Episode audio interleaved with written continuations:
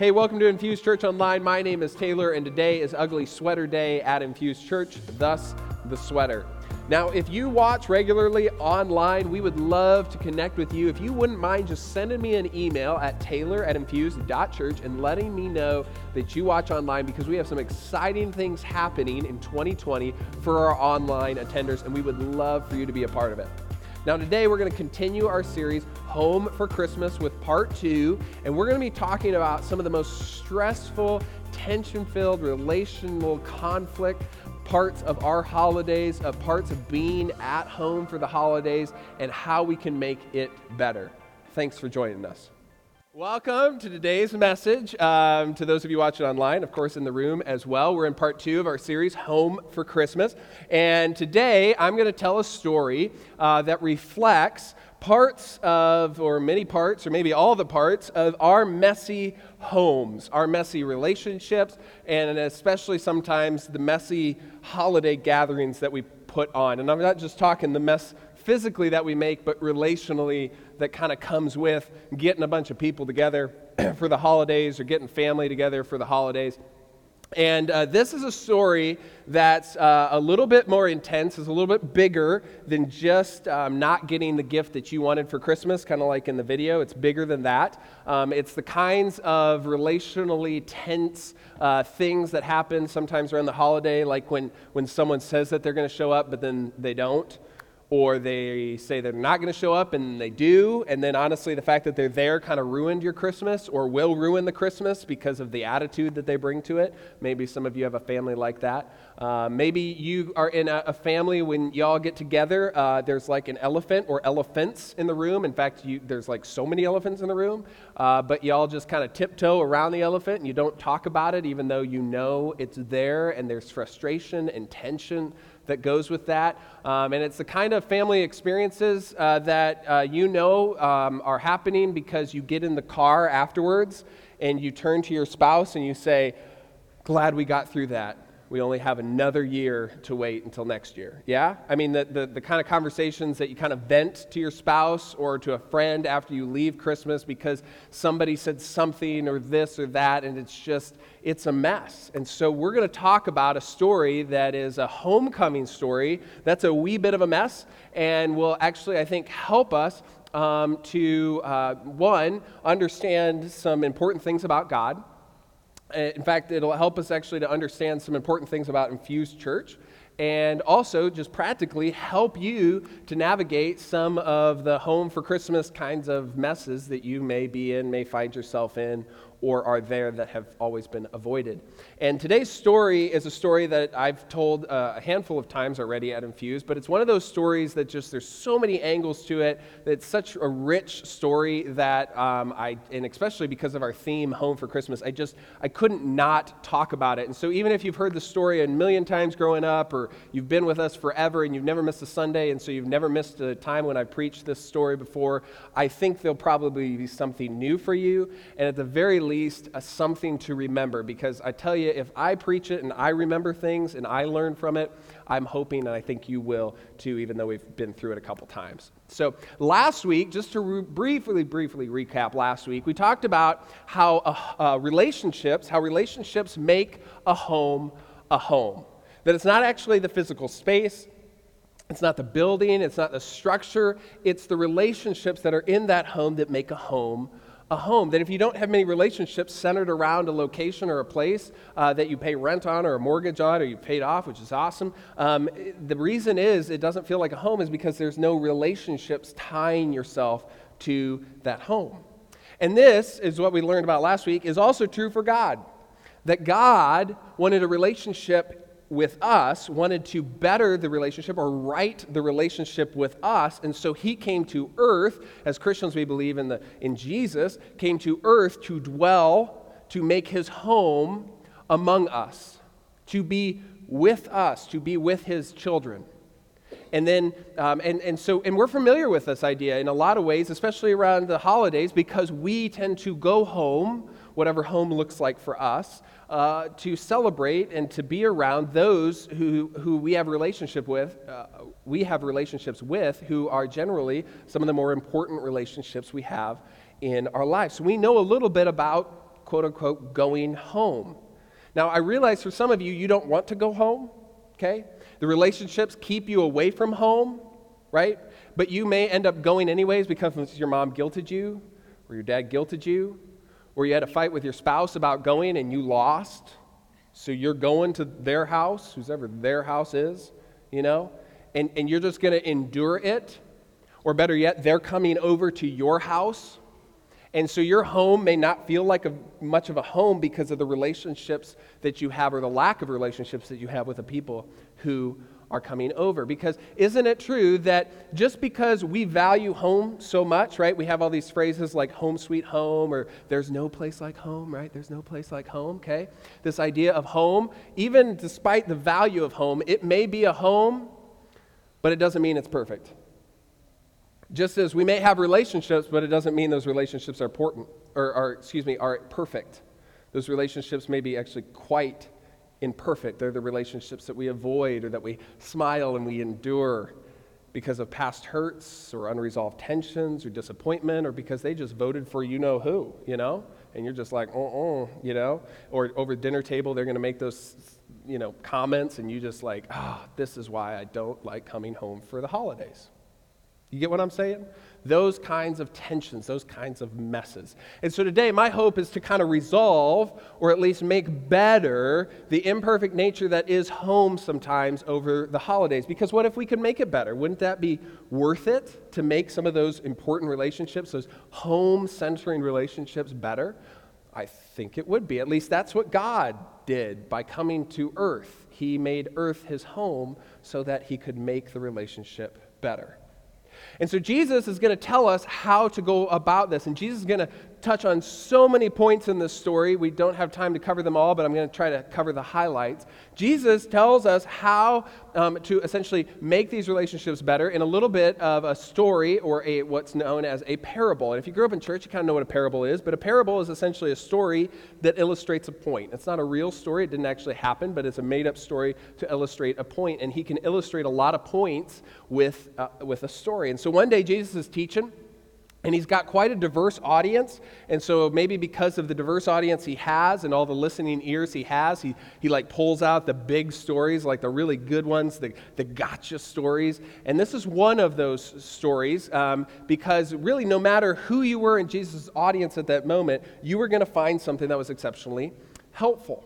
Because he had, on one hand, he had his disciples so, like his 12 closest guys that were following him. And then he probably had a handful of other people who were following, who considered themselves followers of Jesus, even though they weren't part of the 12. And then he had uh, probably a group of people who would be considered the sinners, because people who are nothing like Jesus tended to like Jesus and follow him around. And so he probably had a group of sinners. And then he had a group of religious people and religious leaders, okay? So if you can kind of think of a stereotypical religious uh, kind of crazy person um, that's uh, you know that's that category okay? And so he had this very diverse audience and so he kind of pulled out this this big story. And as the master teacher he did it in such a way that just got everybody involved right off the bat. So he told this story about a father and two sons okay? The first son the firstborn son the eldest son uh, was exceptionally responsible took care of business got things done that kind of son but the second son was like everything that the first son wasn't. He was irresponsible, he was neglectful, he was mean, and he didn't seem to care or have any good sense of values. Sound like your Christmases, maybe? Or some of the people at your Christmases? Like anybody have an irresponsible person in their family? None of you. Okay, two of you. Okay. Bad news for the rest of you. The reason you're raising your hand is be- you're not raising your hand is because you're the irresponsible one, okay? They just haven't told you yet. Okay. Okay, so some of you are still processing that. That's cool. Okay, so the youngest is essentially just a really bad dude, and, and he does something that just like really shocking, like just. Uh, just harmful and hurtful and painful. He goes to his father and he says to his father, Dad, I want you to give me my inheritance because you're a wealthy man. You got a lot of uh, wealth and land and all this stuff. I want you to give me half of it as if you were to die today. In other words, he goes to his dad and pretty much says, The most value you have to me as my father is dead. Because when you die, I get half of it all. And that is more important than you are to me. That is, that is more important than the relationship that we have. And so at this point, Jesus' audience is kind of like, whoa, that is a terrible, terrible son. I sure hope the father isn't going to give in. To which Jesus, the master teacher, does exactly the opposite, and the father gives in. The father gave the son half of everything he owned, to which the audience is like, that's awful. Like, what a terrible, irresponsible father. I'm not sure who I hate more now, the father or the, or the irresponsible son. So essentially, the second son takes all of this wealth and he goes away to a faraway land.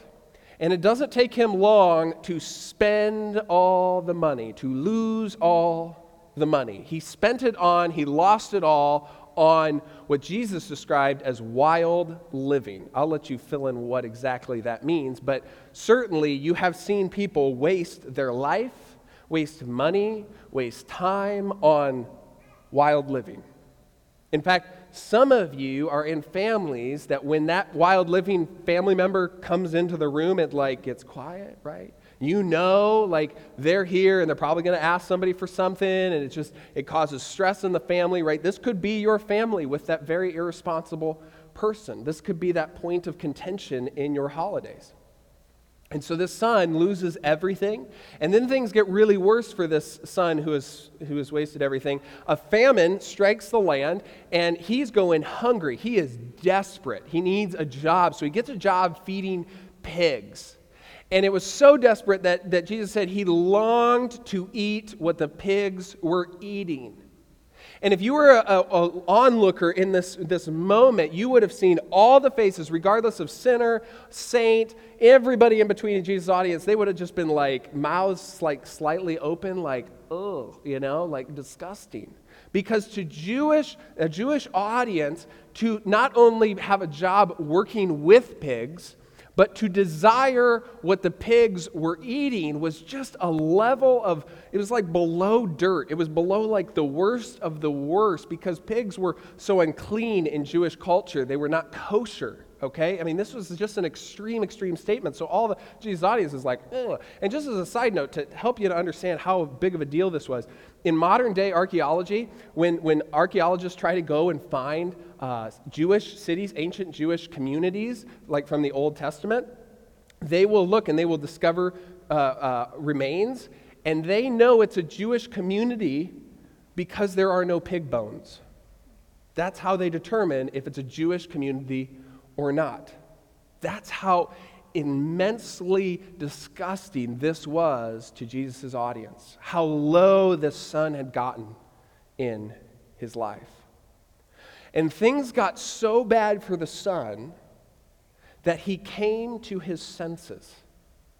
That's what Luke says as we begin the story in chapter 15. When he came to his senses, he came to his senses. In other words, and you've seen this happen in people's lives, they get to such a low point in their life where they're like, I got to do something different. This is not working out. I have to change. Or in church language, we use the word repentance. He repented. And that's generally thought of like a negative term because you have like angry Christians, which we'll talk about in just a second, that'll get up there and like, you got to repent, you repent, repent, repent, repent, repent. And you're just like, I don't even know what that means, but it sounds angry. And so I just don't want to do it. And you kind of block that word off. Repentance just means to change directions, to choose a different path. And so this son had gotten to such a low point, which sometimes that's what it takes for us to, to get to a place where we're ready to change, is such a low point. He gets to a low point that he decides to change. And here's what he said in his mind when he came to his senses. When he came to his senses, Jesus said, he said to himself, How many of my father's hired servants have food to spare? Not just enough food to eat, but food left over, food that goes down the garbage disposal kind of food. And here I am starving to death. In other words, it would be better to be a servant of my Father, whom I have deeply hurt and offended, than it would be to be where I am right now, because my decisions have brought me to the place of starvation and of almost imminent death. And so I am going to choose to do something different. The dialogue goes on. Here's what he says to himself He said, I will set out and go back to my father and say to him, Father, I have sinned against heaven, God, and against you. I am no longer worthy to be called your son. But at least take pity on me, Father. Make me like one of your hired servants. So he got up and he went to his father. And at this point, and maybe this is you too, half of Jesus' audience was like, this guy's gonna get it. Like he's going to get home and the father's just going to lay into him. And part of you maybe even be like, I hope the father just turns him away because this irresponsible, mean son is now groveling back, apologizing. And there is no apology for what that son did. And he should suffer. That was maybe half of Jesus' audience. And then there's the other half of Jesus' audience who is like, oh, we just have to give him grace and welcome him and sweep this whole mess under the rug and just love on him. To which the other half of the audience is now like, oh my gosh, you are just weak and you need to, you know, bring the hammer down on this terrible, terrible son. Which is actually some of the tension maybe that you time, at times experience in your family too. That you look at your uncle, you look at your aunt, you look at your cousin or your sibling, and you say, I just wish they would get what's coming to them. Whereas then your, your mom or your dad or somebody else in your family is like, no, no, no, let's just be nice. Let's just love them and sweep this under the rug. And you're like, no. And it just creates tension in the family. And so as the story goes on, the, the audience is trying to figure out how's this going to go down when his father comes face to face with his son that left and took all of his money. But while he was still a long way off, his father saw him. So his father sees him from a distance, recognizes him, recognizes his walk, whatever that looks like, and the son begins to come over the, you know, the hilltop or whatever, and here's what the son does, and it's just, I, I can't even imagine, but I'm assuming Jesus' audience, like, mouth just kind of goes, what? Here's what the father does. The father saw him and was filled with not anger, but compassion and he ran to his son and threw his arms around him and kissed him. This was so culturally backwards, as if the pigs wasn't enough. Now the father, fathers in Jewish culture do not go running after their sons, okay? It's kind of like it's kind of like the mafia, okay? It's like I'm the father, you know? And you come to me, you know? And you ask for forgiveness from me and you kiss the ring and you know all that kind of stuff. I don't have a, you know, like accent, okay? I'm just it's just not going to happen. I tried at home and I was like, this is just embarrassing. So, okay. But this is so culturally like inappropriate. The father who has done nothing wrong, who's done everything over and above for his second son, goes running to his son and embraces him and kisses him.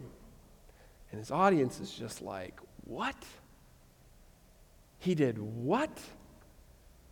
And the son says to the father, I don't know if the son was just kind of like shocked by this. He says, Father, I have sinned. As if he needed reminding. I've sinned against God and against you. I am no longer worthy to be called your son. Do you not remember what I did and what has brought us to this moment? And what's so crazy is as if the father doesn't even like re- recognize the implications of what happened. It's as if the father says, like, Maybe, but this isn't important because look at what the father says next. The father turns, goes to his servants, and says, Quick, not slowly, quick. Like, don't think about it. Quick, bring the best robe and put it on him. And not just the best robe, grab a ring from his finger so everybody knows he's a part of the family. And get sandals. He doesn't even have shoes. Get him some sandals on his feet. Bring the fatted calf, the calf that we have been fattening up for that big celebration upcoming. Okay, bring it and kill it now. Let's not wait. Let's do it now. Let's have a feast and celebrate my son's return. For my son, Luke goes on, or Jesus goes on in the story, for my son, for the son of mine was dead and is alive again. He was lost and now found, so they began to celebrate. Now, this is where I want to unpack. And this is where it gets kind of starts to get a little close to home for some of us. Because if you remember in parables, when we've talked about parables in the past, in every parable, somebody is God and somebody's us. And this is a kind of parable where you have to kind of decide which one's you. In fact, you may empathize and be related to even both of the sons in this parable, but one thing is undeniable the father in the story is God. And there's so many things to learn about God from this story. And the first is that the Father, this is so important, the Father puts tradition, the Father puts the norms of those culture that in those days aside to welcome his son home. Yeah, I know I'm not supposed to run. I know I'm not supposed to give my son these things. I know I'm not supposed to kiss him. But I'm going to put those things aside. Not because he didn't do wrong, I'm not denying that. I'm just saying what's most important is that my son was lost. What's most important is now my son is found. Here at Infuse, this is how Stephanie and I have envisioned Infuse from the beginning. This is how, at least, I envision. I don't realize this always happens, but like on Sunday mornings, like you get out of your car in your first time, okay, and there's like somebody that just like runs up and gives you a big hug, and you're like, that's creepy. And I know some like you got to find a balance in this, okay? But that that there's people here who are just genuinely, authentically glad to see you, and then you walk in, and there might be food as if we're having like a celebration. And part of the celebration is because you're here, that we're glad to see you, and that we want you to know it. And sometimes we'll even do crazy things like ugly sweater, sweater parties just to like, you know, take it up a notch, you know, have a little bit better of a party or something, you know, just have a, have a party. And this is why, in some cases, um, some of you, especially if you came from more of a traditional background, find our services to be exceptionally simple, like almost too simple, like sing a couple songs, talk a little bit, sing a song, and leave. We do that because when the son came home, he didn't need tradition. He needed someone to love him. He needed to know the love of his father more than he needed tradition. And so, yes, we may not be the most liturgical or rigid or responsive reading kind of a church, but there is a reason behind that because for most people who leave and then come back to church who have never been in church don't need that when they show up. They need someone to say, Good to see you. I'm glad you're here. And you know that this is powerful stuff, right? You remember that time when you really messed up, and maybe someone loved you anyways. Maybe it was a parent, maybe it was a mentor, maybe it was a teacher. You know, you really messed up, and they could have just, uh, you know, uh, really laid into you, and you could have gotten a lot of trouble, but they didn't. They, they, they like embraced you, and they loved you. And it was like a game changer in here.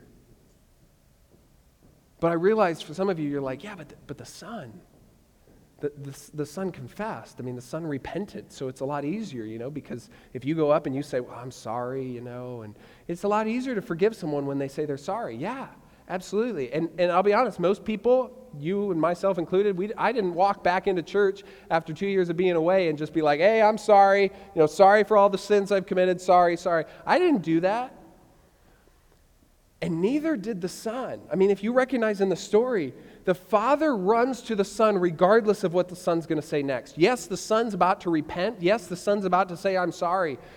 But it doesn't matter to the father. He's just so glad the son is there. And that was a game changer for me in my faith journey was to walk into a church and someone was just so glad that I was there. So they began to celebrate. And they celebrated. And they celebrated. Now, how many sons did the father have? It's not a trick question, it's two, okay? Okay, there's the first son, okay. Then there was the second son. And where was the second son while all this was going on? Being responsible. He was out in the fields. Meanwhile, the older son was out in the field. He was working. He was taking care of business. He was earning an income. He was being responsible. He was paying his bills. He was cleaning up after himself. You know, he was just a responsible, contributing member of society.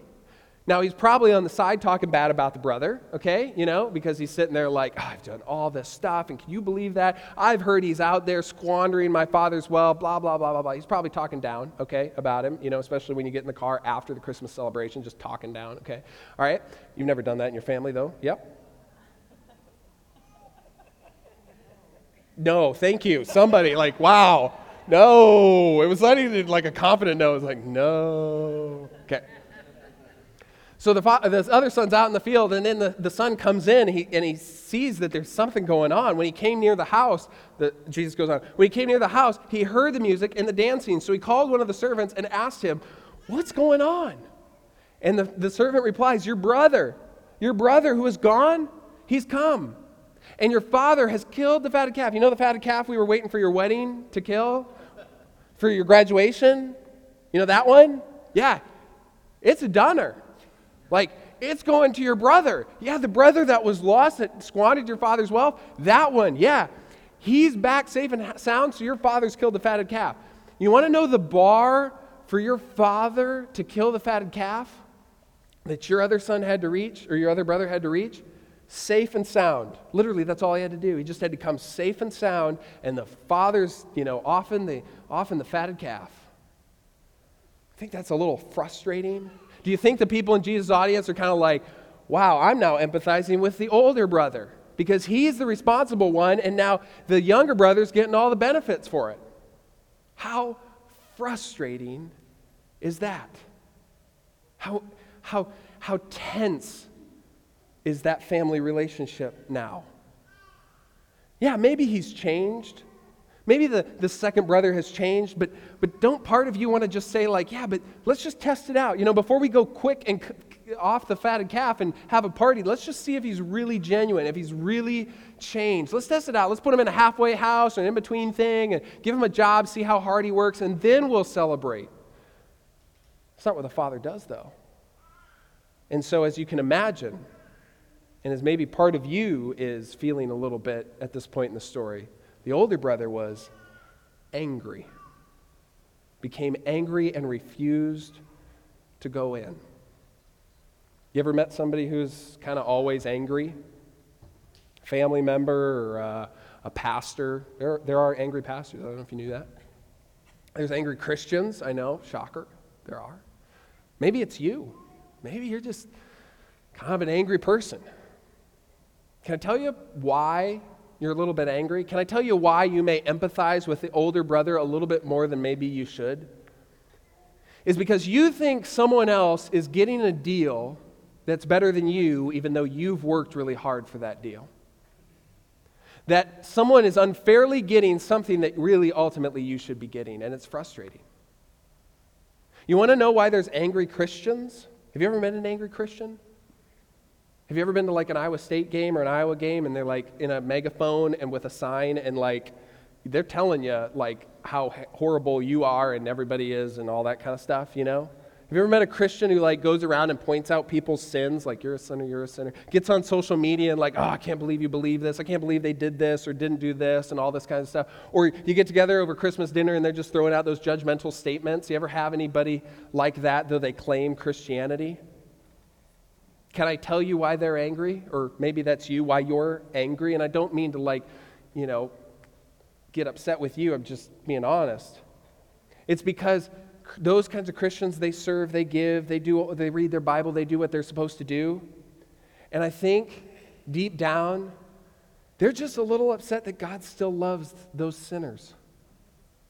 They want to let the sinners know that they're sinners, and they're also upset because God still loves them because they could end up in the same place, heaven, that they themselves, after a life of responsibility and serving God, would also end up in heaven. And it's frustrating that there would be people that God loves, but that they don't love. And they're upset about it. And it's frustrating. You know what we call that? We call that self righteousness. Self righteousness. That when you're more concerned with your own righteousness, with your own perfectness, and all the things that you do right, and all the responsibility and the good decisions that you've made, and you're not concerned about God's love, and you're not concerned about the people for whom God died, you're not a very good Christian if you're angry at the sinners of the world. Because, one, as a Christian, you shouldn't be shocked. Like it literally says in the first couple chapters that there's sin. And yet Christians sit there and they're like, oh, they sinned. Did you see that? They sinned. Yes, That's how people live their lives. It shouldn't be a surprise. The decision is what you're going to do about it. And are you going to judge them? And in so doing, making yourself self righteous above them? Or are you going to love them like God loved them? Are you going to actually lean into trust that God the Father came to earth to right the relationship that was broken? The older brother is sitting on the outside saying, I'm not going to go into the home. And God the Father saying, I'm going to make earth my home to right the relationship. So the father, the older brother refuses to go in, all that kind of stuff. Okay, so the father comes out and pleads with him.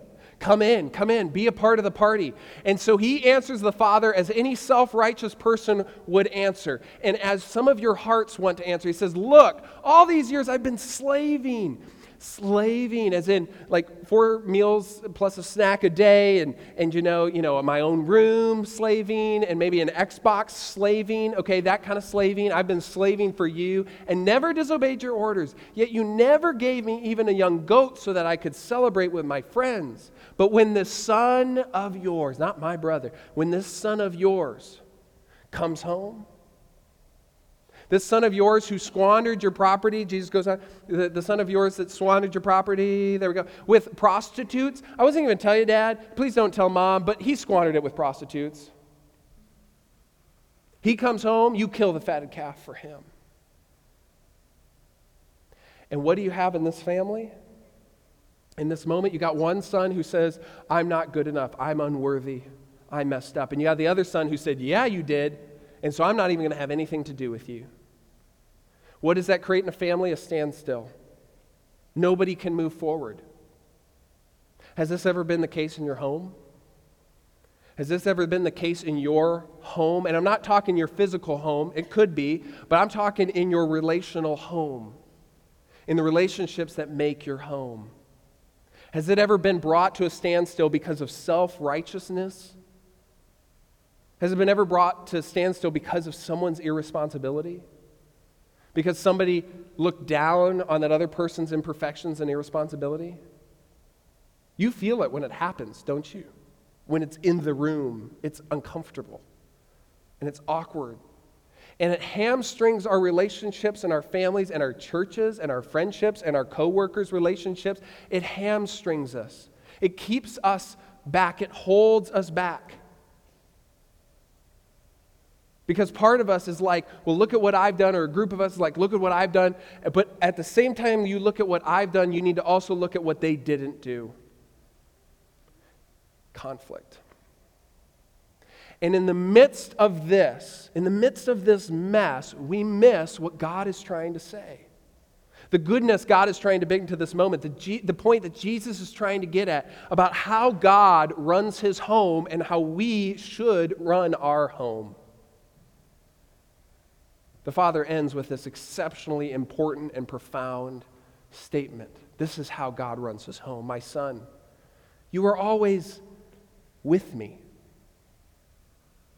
And everything I have is yours. You're going to get your half. You're going to get it. But we had to celebrate and be glad because this brother of yours was dead and is alive again, and he was lost, and now he's found. Son, you work hard. Therefore, you will earn a reward. You reap what you sow. So if you work hard, you pay your bills and all that kind of stuff, guess what's going to happen? Life is going to be a little easier for you. You're going to get that regardless because you're just responsible. Good for you. You'll get your share. But this isn't about performance. Son, this is not about performance. Yes, the younger son underperformed, and you've overperformed. But now your choices are gridlocking our family, stealing, stealing from our family. Yes, I understand the younger son stole financially. No one's denying that. We're not okaying that. I'm just saying it's not the most important thing. God is saying it's not the most important thing. The most important thing is what was lost is now found, and that you and your brother are with me. It isn't about performance, it's about proximity, it's about being with me. Because maybe you've grown up in a home where it was all about performance and, and performance was king.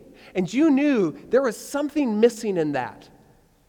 You knew there was a hole in your life, in your heart, in that family. It was cold. It wasn't warm.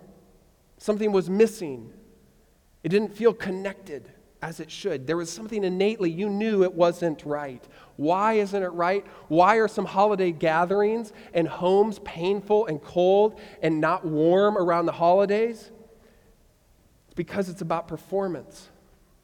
And God's stepping in today and saying, it's not about performance, it's about proximity. You know this. When one parent is performance based and the other is proximity based, you know which one you like to hang around with more. You've seen it maybe in other families. When you've gone over to a friend's house or another family's house, you see that dynamic. And I'm not saying don't worry about performing well and taking responsibility for your life. I'm just saying that God is saying that what's ultimately important is proximity. God says, I just want you to be with me. And Jesus' under, Jesus' point is that a home a home around Christmas of all times, celebrates proximity. This is why he came. Not to be apart, but to be with us. Yeah, but, but Pastor Taylor, what about, what about confronting my brother or my sister or my sibling or my parents or whatever? What about confronting the wrong, bringing truth into their life, up, you know, hitting them upside the head with a little truth, you know, so they like, oh yeah, you know, and there's a time for that. But I don't, and I don't know how this story ultimately turned out, like if, you know, if the younger son, you know, lived a good life from that point on, but I do know following Jesus. And I do know that when you are with Jesus and when you are following Jesus, when you are proxim, when you are worried more about proximity to Jesus than you are about your performance in the presence of Jesus, that you will experience life change. That when you are with Jesus, when you are following Jesus, performance will follow. That's why Jesus had invited tax collectors, zealots, the broken, the lost, the sinners to follow him. Why? It wasn't because they cut it from a performance standard, it's because he wanted them to be with him. And he wanted the world to know that God wants us to be with him.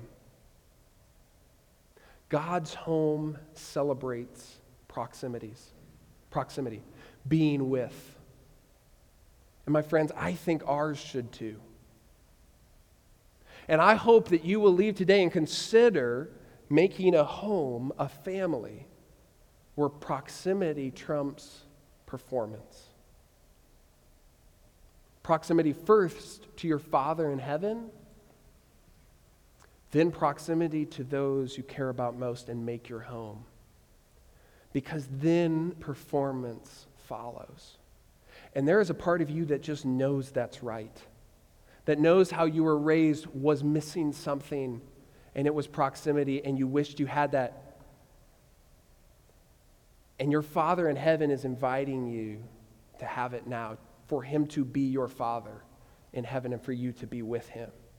And, church, this is what we have to continually remind ourselves of as a church that we need to be a church. And all of us have this responsibility. You know, I can't do it all. It is just not possible for me to be in proximity to everyone. We're just getting too big these days.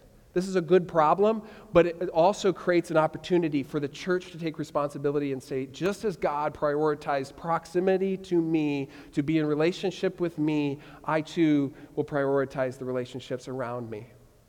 And not be a self righteous son, and not be a son who doesn't admit when they have done wrong, but ultimately to be a son or daughter of the Most High who's with God. I want to invite you to live a life and to build homes and relationships where that is center stage. And I promise you, when you get home for Christmas, and maybe you have to be like overly dramatic about this, maybe when people come over to your house or you show up at somebody else's house, even the people in the home you don't like, just run up to them like the father ran up to the son and embrace them Maybe even give a big smooch on the forehead. That could be awkward, but just give it a try, okay? And just see if it changes the atmosphere of that Christmas. You already know it will, it's just uncomfortable. But it will make a difference. And that's part of celebrating proximity over everything else. You Bow your heads, pray with me, sing a song, and wrap up for today. Heavenly Father, Lord, I just uh, thank you for Jesus, for his stories, for his teaching, that we, your children, could better understand the relationship you want to have with us. That you want to be first and foremost with us, and you want to celebrate that. And out of that will come performance. Out of that will come the behavior that reflects our relationships and proximity to you. So, Father, help us as, as we go about the next week and as we go through the holidays, we go through some of those tense, messy relationships that we have in our life, that we would go forward and be those people who prioritize proximity, who prioritize the love of the Father first and foremost. And, and as we prayed about at the beginning of the service, that in so doing, we would be a little bit of a light to the world, that people would be glad we came to their Christmas, to their home just as our Father in heaven is glad when we walk in to Him and His home. Lord, we thank you for these words. Help us to live them out every day. In your name I pray. Amen. Part of being a Jesus follower is creating environments, creating relationships, creating homes that reflect the heart of the Father in today's parable. And most importantly, to just reflect the heart of our Father in heaven. And so, my challenge to you, especially around the holiday season, is that you would go out of your way to engage at work and at home and in your small groups with a posture of open arms and celebration like we learned about today. Thanks so much for joining us. We'll see you next week.